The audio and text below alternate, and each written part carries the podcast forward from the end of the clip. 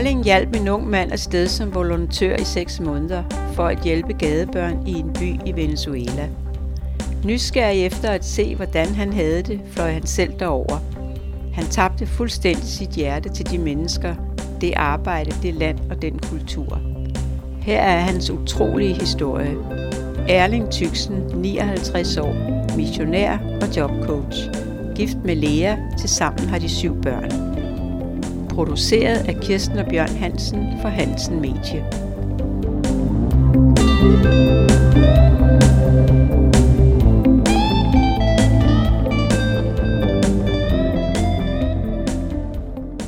Jeg startede en kirke øh, i Missionsforbundet for, for en del år tilbage. Det var øh, midt i 90'erne. Ja, ikke bare startede, men faktisk plantede en kirke i Haderslev. Det hed øh, Min Frikirke. og der var vi en 7-10 mand til at starte med, med sådan en hjemmegruppe, og som hvor vi blev enige om at, at, at starte en kirke. Og der blev jeg så forstander, som det hed i Missionsforbundet. Der blev jeg forstander for den her kirke, og, og det, var, det var en spændende proces. Øhm, og vi startede den ud fra de her få mennesker, og inden for halvandet års tid, der var vi over 100. Øhm, så, så der var en kæmpe vækst, øhm, og, øh, og det var ikke kristne, som kom til. Og det var faktisk en rigtig spændende periode, hvor vi øh, var på gaden, og vi snakkede med mennesker, og, og bød ind på en øh, naturlig måde, kan man sige, hvor, hvor man bare mødte mennesket der, hvor mennesket var. Øh, om de sad på en krog eller var på et diskotek, jamen så var vi der. Øh, og snakkede med folk og inviterede dem ind. Øh, og der mødte jeg faktisk et rigtig spændende, et rigtig spændende menneske. Øh, nu nævner jeg ikke navne, men øh, han var en ung mand, øh, og han øh, øh, havde det med at sælge stoffer og sådan nogle ting, og, og selv øh, tage lidt også. Øh, men han, øh, han blev lidt inspireret af, at, at jeg også kunne sidde inde på en beværtning og snakke med ham, at jeg ikke var for fin til det. Og så siger jeg, det er jeg ikke, fordi at jeg er her for at snakke med dig. Øh, jeg inviterede ham så til en, sådan en grillaften, øh, vi havde i kirken, hjemme hos, øh, hjemme hos, hjemme hos mig. Og øh, han kom øh, og, og bare sad der og lyttede. Øh, og så øh, nogle, nogle tid efter, så begyndte han så at komme lidt i kirken. Der gik ikke ret lang tid, så siger han, Erling, hvad tror du, jeg kan bruges til? Så siger jeg, du kan bruges til at hjælpe andre mennesker. Øh, fordi det er det, Jesus gerne vil have os til at gøre. Det er at være noget for andre mennesker. Så kommer han øh, 14 dage senere og siger, Erling, jeg skal ud som volontør øh, og hjælpe gadebørn. Okay? Hvor kan jeg gøre det henne? Og øh, sammen satte vi os ned og undersøgte. Der var en svensk organisation, der hed øh, øh, Leve Børn. Og øh, de havde så et børnehjem i Venezuela. Og det var i 1997 det her. Og øh, vi fandt så, fandt så en vej for ham, at han kunne komme derned øh, i et halvt år. Og øh, vi sendte ham med en flyver, og øh, så han startede med at, at skulle hjælpe børn øh, på gaden øh, via et børnehjem, øh, som var i en by, der hed Barquisimeto i Venezuela. Og spændende var det her jo, og jeg synes, det var rigtig spændende. Jeg havde jo noget kontakt med ham over øh, telefon, og, og dengang var det ikke så nemt øh, via internet. Det var jo med det store modem, vi skulle have gang i. Øh, men det lykkedes alligevel, og så tænkte jeg, ej, jeg er altså nysgerrig, og jeg vil faktisk også gerne øh, besøge ham og følge lidt op, hvordan har han det? Så jeg rejste selv til Venezuela. For første gang i mit liv var jeg i Sydamerika. Og jeg kommer ned på børnehjemmet ser arbejdet, ser de mennesker og ser børnene, og er med ude i, i kan man sige, i marken, øh, i byerne, og øh, hjælpe børn, og tage børn hjem til børnehjemmet, og se, hvad der sker. Jeg tabte mit hjerte fuldstændig øh, for det arbejde, for det land, for de mennesker, for den kultur. Og øh, så øh, jeg gik faktisk hjem og solgte mit hus. Øhm, og overskuddet, det øh, brugte jeg så til at bygge nye hus til børnehjemmet nede i Venezuela. Øh, så siden 97 har jeg faktisk haft øh, haft mit hjerte dernede, øh, også for at hjælpe øh, de mennesker i Venezuela. Så øh, det var faktisk det, den kirke gav mig. Det var faktisk skuddet og, og, og den her unge mand, som overhovedet ikke var kristen, da jeg mødte ham, øh, hjalp mig faktisk ud i min tjeneste, som jeg står i i dag. Ja. Du prædiker også i fængsler. Første gang jeg var inde i et fængsel i Venezuela, der så jeg den nød, der var der, øh, og blev vidne omkring de forhold, der var i fængslet. Og, og det, kunne, det, kunne, det kan man næsten ikke bære, når man ser det, og når man lugter det, og når man mærker det. Øh, og da jeg så også fik at vide, at der var kannibalisme i fængslerne på grund af, at de ikke fik mad, så, så havde jeg svært ved at, at, at bare øh, se igennem fingre med det. Øh, så jeg ikke bare begyndte at prædike derinde, det gjorde jeg også, og, og, og ja, det gør vi stadigvæk, og beder for rigtig mange fanger. Men nu giver vi dem også mad, og vi har delt bibler ud til, øh, til mange, mange, mange tusind fanger det, som de siger til mig mange gange, det er, at vi vil hellere have en bibel end mad. Fordi at Bibelen, den holder for evigt. Mad, det er kun en kort tid. Øh, så derfor så har vi lavet en speciel bibel til fanger i fængsler, som vi deler ud. Øh, og målet er, at alle fanger i fængsler i hele Venezuela skal have en bibel. Øh, her, for, her i 2019, der havde min kone med derned, og der havde vi nogle helt fantastiske oplevelser. Men de oplevede det dernede hver eneste uge. Øh, men jeg har kun oplevet det, øh, da jeg var sammen med min kone dernede. Og det var, at vi var inde i et fængsel og skulle give dem mad. Og der var, øh, der var flere hundrede øh, fanger, og vi havde så taget mad med til de her øh, 200 fanger. Men det viste sig så, at de havde øh, en, en, en, en gang mere, hvor der sad, øh, det var dødsgangen. Og det var ikke meningen, de skulle have haft mad. Men øh, fangevogteren kom og sagde til os, vi lige også gå derned og give dem mad. På det tidspunkt, der havde vi nået bunden af vores gryder. Der var ikke mere mad i dem. Der var en lille bundsjat, så vi kunne lige øse op måske to portioner mere. Og, men alligevel så sagde de, ej, vil I ikke gerne gå derned? Og jeg sagde, jamen vi, vi, har, vi har simpelthen ikke mad nok. Men de blev ved med at plage os. Og så sagde min kone, lad os gå derned. Og vi kom derned, og, øh, og vi startede med at øse mad op. Og jeg tror, der var 120 fanger i den, på den dødsgang. Intet håb. Det var, det var endestationen for dem. Vi prædikede evangeliet for dem, og vi øste mad op. Og vi øste mad op. Da vi kom ud, der var der stadigvæk den samme lille bundslat i. Så det var bespisningsunderet, der kom igen der. Og så, og, og, og så efterfølgende har de fortalt gang på gang på gang, at det sker så tit. Øh, fordi jeg siger, hvordan kan, I, hvordan kan I få alt det mad ud? Hvordan kan I bespise 4.000 børn det sted, når I kun har til måske 2.000? Jamen, det er Gud, der gør det. Gud gør miraklet. Gang på gang på gang. Det var en dag, hvor vi var ude at køre i, i hovedstaden Caracas. Og øhm, så siger jeg lige pludselig til chaufføren, som hedder Alexander, så siger jeg, Alexander, du skal køre ind i det der militærområde, fordi at øh, jeg skal ind og hilse på og bede for præsidenten. Så siger han, Erling, det kan ikke lade sig gøre, vi kan ikke komme derind. Så siger han, prøv at køre derhen alligevel, fordi det kan jo være, at vi kan få lov. Ej, det var, det, det var fuldstændig umuligt, siger han så. Og vi kørte rundt i en gammel Spark, øh, Chevrolet Spark, sådan en lille, øh, lille personbil. Øh, og det ene sidevindue var slet ikke til stede, og den, den så forfærdelig ud. Og, øh, men alligevel så kørte vi så hen til den her øh, indgang, og der var så en masse pigtråd og, og de her krydser, som vi kan huske fra krigens tid, også med pigtråd omkring. Og øh, der stod så militær overalt Øh, øh, med, med de store guns. Og øh, så var der så sådan en, en port, øh, så siger jeg, så kør derhen. Så siger han, jamen Erling, vi kan, ikke, vi, vi, vi kan ikke komme ind der, det er kun for militærfolk. Men øh, han, øh, han kørte derhen, og øh, porten var åben. Og så siger du kører bare ind.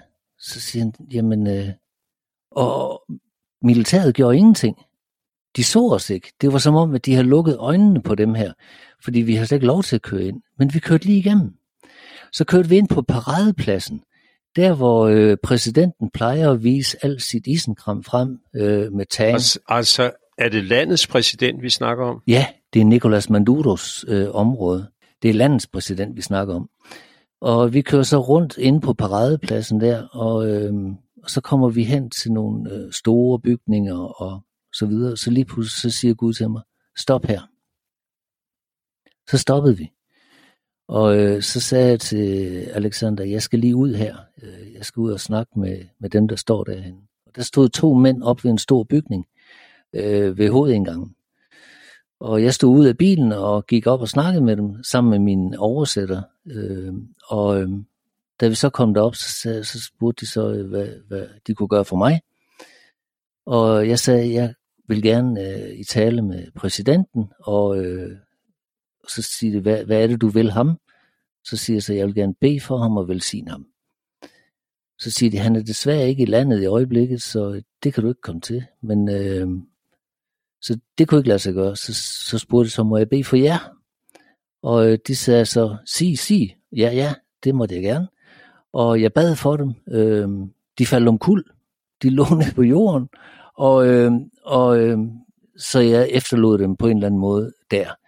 Øh, og så, så, så kører vi ud igen, og stadigvæk bliver vi ikke stoppet. Der er ingen, der ser os. Det er virkelig underligt, det her.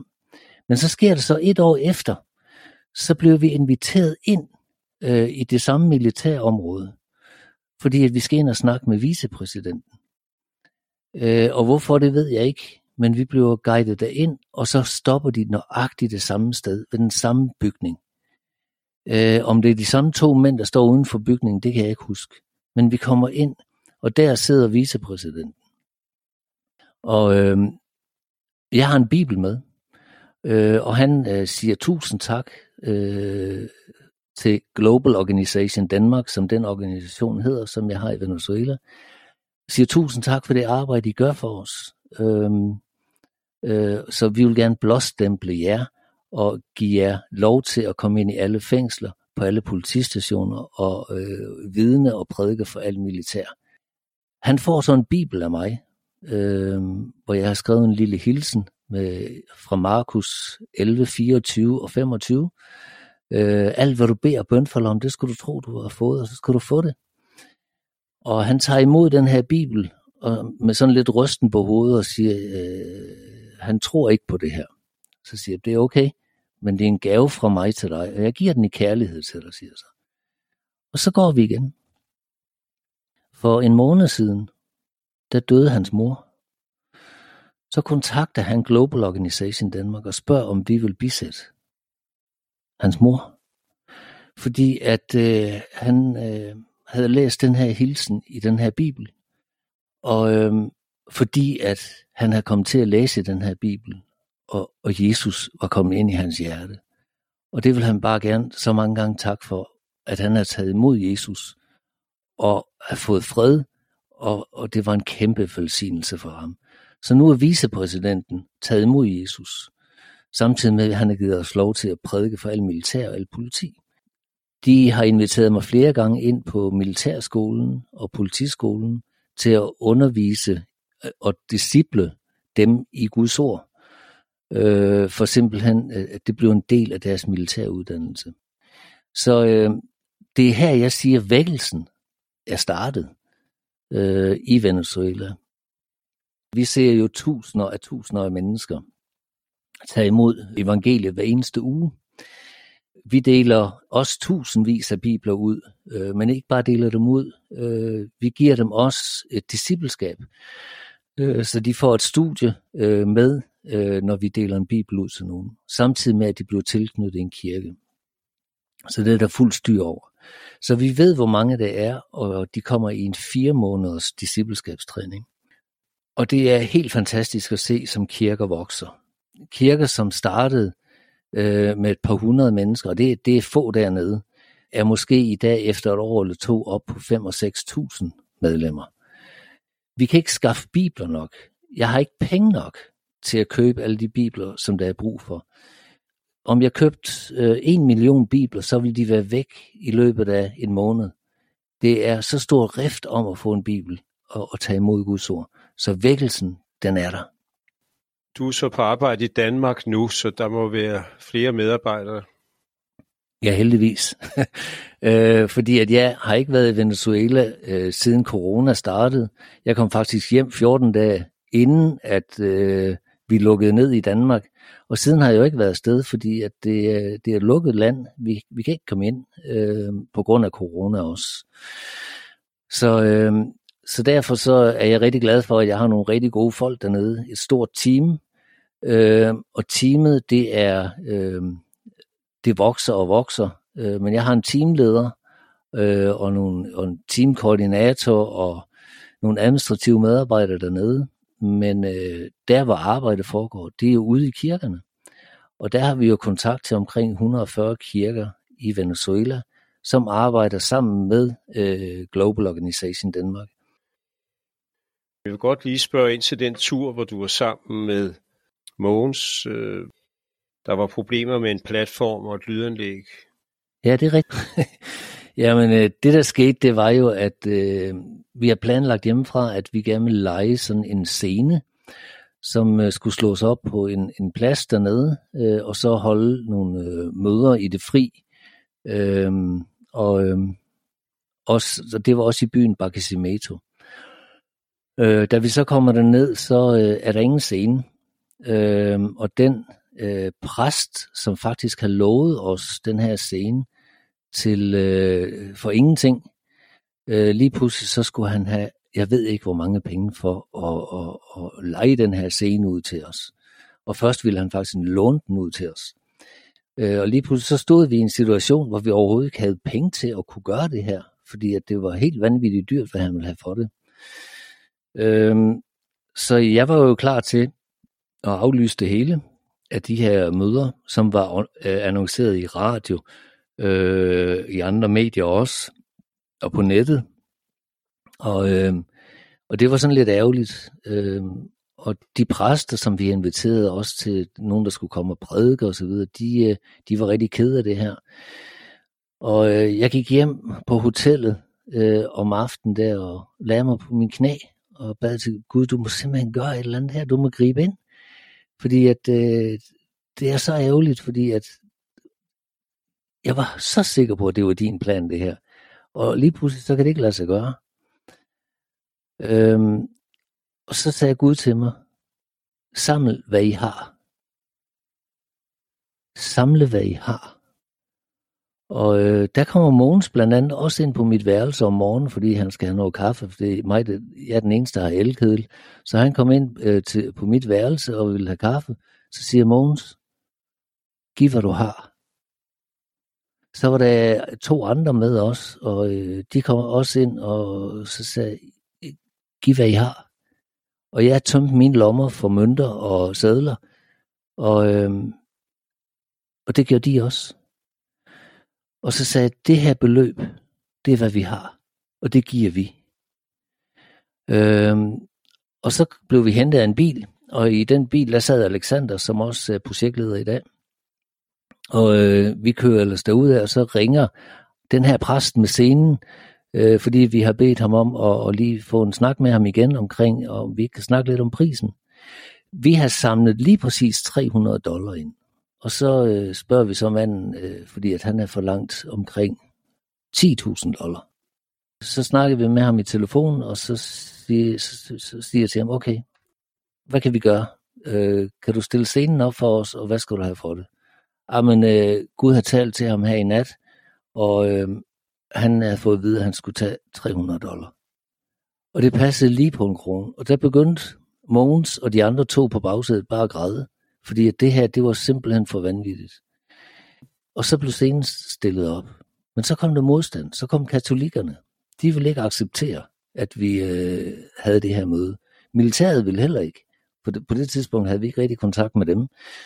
Øh, så vi var sådan lidt, øh, ja, og, og så lige pludselig dem, der ejede den her grund, så ville de, da hele scenen og lyd og lys og det hele var sat op, så ville de have, at vi skulle flytte ned i den anden ende af den her plads, cirka 300 meter. Og det var også håbløst. Men alt lykkedes. Øh, og det endte med, at øh, to minutter inden, at folk de kom, så var det hele klar. Og så kørte vi simpelthen en hel uge med vækkelsesmøder der, og der var tusinder og er der tusinder, der tog imod Jesus. Gode historier fra slumområderne. Noget, som jeg gerne vil fortælle om, det er fra øh, nogle børn, som går og bor, går og bor på lossepladsen. Øh, fordi at de skal hele tiden være klar, når der kommer et nyt læs skidt, øh, så kunne det være, at der var madrester i. Så de her børn, de går ud på lossepladsen og samler gammel affald og finder noget spiseligt, så spiser det. Om det er rådent eller ej, de, de spiser det. Fordi de er simpelthen så sultne. Du kan se det på deres mave også. De er helt opsvulmede. Det er ikke fordi, de får for meget at spise. Det er simpelthen fordi, de er fejlernæret. Øh, og kom derud, det er helt specielt, fordi at øh, der mærker du bare nøden, hvor den er størst. Og når man selv har børn, så, har man, så kan man mærke den her, at det her, det går faktisk ondt. At her, her, må, her må man gøre noget. Øh, så der er vi ude nu her ugenligt med mad og rent drikkevand, og og forkynder evangeliet til dem. Øh, så, så der er vi fast, hvor vi kommer ud på lossepladsen, men vi kommer også i nogle andre øh, slumområder og i meget, meget fattige områder i Venezuela, hvor vi deler mad ud til de her børn. Men se den glæde, se den, øh, ja, den, den, jamen, altså den kærlighed, øh, de giver tilbage til os, når, når vi kommer og, og giver dem li, den lille hjælp, øh, når vi kommer med noget mad, vi kommer med noget medicin, lægehjælp, vi kommer med noget tøj til dem og sko og, og så videre. Øh, men vi prædiker også evangeliet, og det er det vigtigste for dem. De glæder sig.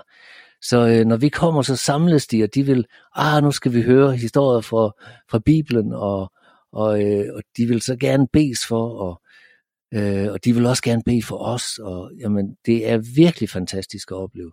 Det er mine børn, ja.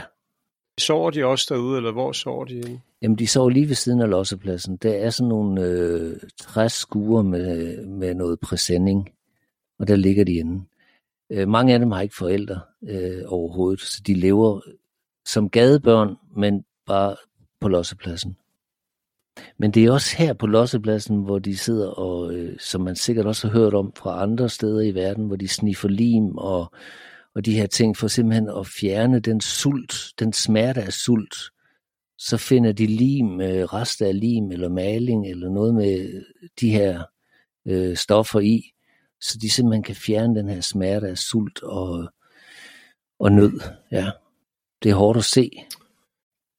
Så har I startet et projekt med kyllingefarm. Ja, øh, det springer så ud fra, at øh, for et par år siden, der øh, var vi ude i en landsby, og en af dem, der kom i kirken, havde en kyllingefarm, og han ville gerne vise den her frem. Og da jeg gik rundt derude, så, så blev det sådan, at det kom til mig, Erling, øh, du skal på et eller andet tidspunkt, skal du starte en kyllingefarm. Fordi at du skal lave mad til mange, mange flere. Der skal laves mad til mange flere tusind. Og øh, så øh, nu er vi så startet med at bygge kyllingefarmen. Jeg har simpelthen, vi, har, vi har investeret i øh, en stor grund derude med mur rundt omkring og med et hus på. Og lige nu er vi ved at bygge kyllingehusene til kyllingerne. Øhm, og vores mål er at få en, øh, en øh, besætning af kyllinger på 20.000 kyllinger, som øh, skal slagtes hver 40. 20. dag. Det skal gerne generere øh, mad til rigtig mange tusind børn, men udover det skal det også, øh, sælger vi nogle af kyllingerne i et øh, supermarked, som, øh, som vi også har dernede øh, om lidt. Som, øh, vi har i hvert fald bygningen til det, hvor vi så også vil sælge øh, nogle frosne høns øh, dernede. Og for det overskud, der skal vi gerne kunne være, at øh, vores arbejde dernede skulle gerne være bæredygtigt, at de er selvkørende, så vi ikke skal øh, samle en masse penge ind i Danmark. Så vi regner med om et år eller to, at det så er bæredygtigt, og det kører i sig selv, plus at vi kan give mange, mange, mange flere tusind børn mad hver dag. Så det er målet med det. Øh, så, og en kylling dernede er jo ikke øh, 1500 gram, det er 3000 gram. Så det er 3 kilos høns. Jamen, der er mange ting at spørge om, men prøv at fortælle måske en specifik historie fra jeres arbejde på hospitaler. Ja, altså vi har, vi har været en del på hospitalerne også, øh, i det vi også har adgang til dem. Øh, det som vi oplever, når vi kommer ind på hospitalerne, det er jo kummerlige forhold. Det er jo ingen medicin. Det er øh, meget nedslidt alt. Øh, der er ikke alle, der har en seng. Øh, man ligefrem ligger på gulvet også. Øh, det er virkelig det er trist at se, og det er hårdt at se. Men øh, Gud er jo med. Så når vi kommer ind på, jeg kan fortælle noget helt specifikt fra et hospital, hvor vi kom ind, mm. øh, hvor der ligger øh, en mand øh, og er, er virkelig syg. Øh, så er vi at komme i kontakt med ham. Øh, vi går hen øh, til ham, og, og jeg lægger bare hånden på, på den her mand øh, og siger, Gud, tag dig af ham. Hjælp ham. Velsign ham. Og så ryger det ud af min mund, selvom det ser helt håbløst ud. Helbred ham. Og manden han sætter sig op i sengen og siger, jeg er helbredt. Altså på spansk. Jeg er helbredt. Og han rejser sig op og kan gå. Altså, og, og sygepersonale, de er jo helt øh, rundt på gulvet, og de ved ikke, hvad de skal sige. Men det er jo så mange gange, vi møder det. Øh, øh, specielt i Venezuela, må jeg sige, det er også der, jeg, jeg virker, men, men, men hvor vi oplever rigtig mange helbredelser. Øh, det er fantastisk at se. Øh, jeg vil gerne se det samme herhjemme, men det gør jeg ikke. Men øh, i Venezuela ser man det. Men nøden er også ekstremt større. Og så har vi også et andet eksempel fra en, som var øh, blevet udskrevet fra sygehuset med en kræftsvulst øh, i, øh, øh i maveregionen, og øh, den var rimelig stor, øh, den her svulst. Og hun var faktisk en del af noget, der hedder hekseria. Hekseria er sådan en trolddomskunst, øh, sådan noget satanisk. Øh, man bruger meget i Venezuela også. Og det er nogle øh, uhyggelige mennesker. Øh, de kan finde på hvad som helst. Men hun var heks, som hun kaldte sig selv. Øh, men vi holdt et møde i en by ude i en landsby. Og hun var så udskrevet af hospitalet, øh, og fordi hun var opgivet, for de kunne ikke hjælpe hende. De havde hverken medicin eller øh, stråleapparat eller kemo, eller hvad det, hvad det var, de skulle bruge til det her. Så hun var sendt hjem. Øh, og vi holdt så det her møde i, det her, i den her kirke ude i den her lille landsby. Og så hun står så uden for døren. Så går præsten ud, imens jeg prædiker, så går præsten ud og siger, kom indenfor. Og hun siger, nej tak. Øh, du må meget gerne komme ind. Jamen, hun skulle ikke ind. Hun skulle ikke ind. Det kunne hun ikke, fordi at, øh, det var, det var, hun havde en helt anden ånd i sig, så hun kunne ikke komme ind. Så sagde han, okay. Så hun blev stående udenfor. Øh, imens øh, gudstjenesten var, imens jeg stod og prædikede deroppe, så lige pludselig så gik der sådan en uro udenfor. Og jeg tænkte, hvad sker der derude? Og øh, folk øh, begyndte at råbe, og nogen kom grædende ind, og øh, hun var jo kendt i byen både som heks, men også som øh, syg, kræftsyg. Men svulsten, den var forsvundet. Bare hun stod uden for kirken og lyttede. Der var ikke nogen, der havde bedt for hende. Der var ikke nogen, der havde talt til hende, udover at bare inviteret hende ind, hvor hun øh, ikke accepteret. Men Gud helbredte hende. Og bagefter så blev hun jo et vidnesbyrd. Og hun var et vidnesbyrd, for hun gik jo ud til, til alle de andre i byen og fortalte om, hvad Gud har gjort ved hende. Øh, så hun blev frelst, omvendt, men hun blev også en missionær. For mange af dem, som øh, boede i den by, hørte til det her hekseria. Men hun gik jo rundt til dem og fortalte, det er løgn, det er løgn, det er satan. Nej, det er Gud, I skal omvende jer til. Og nu kommer de også i kirken.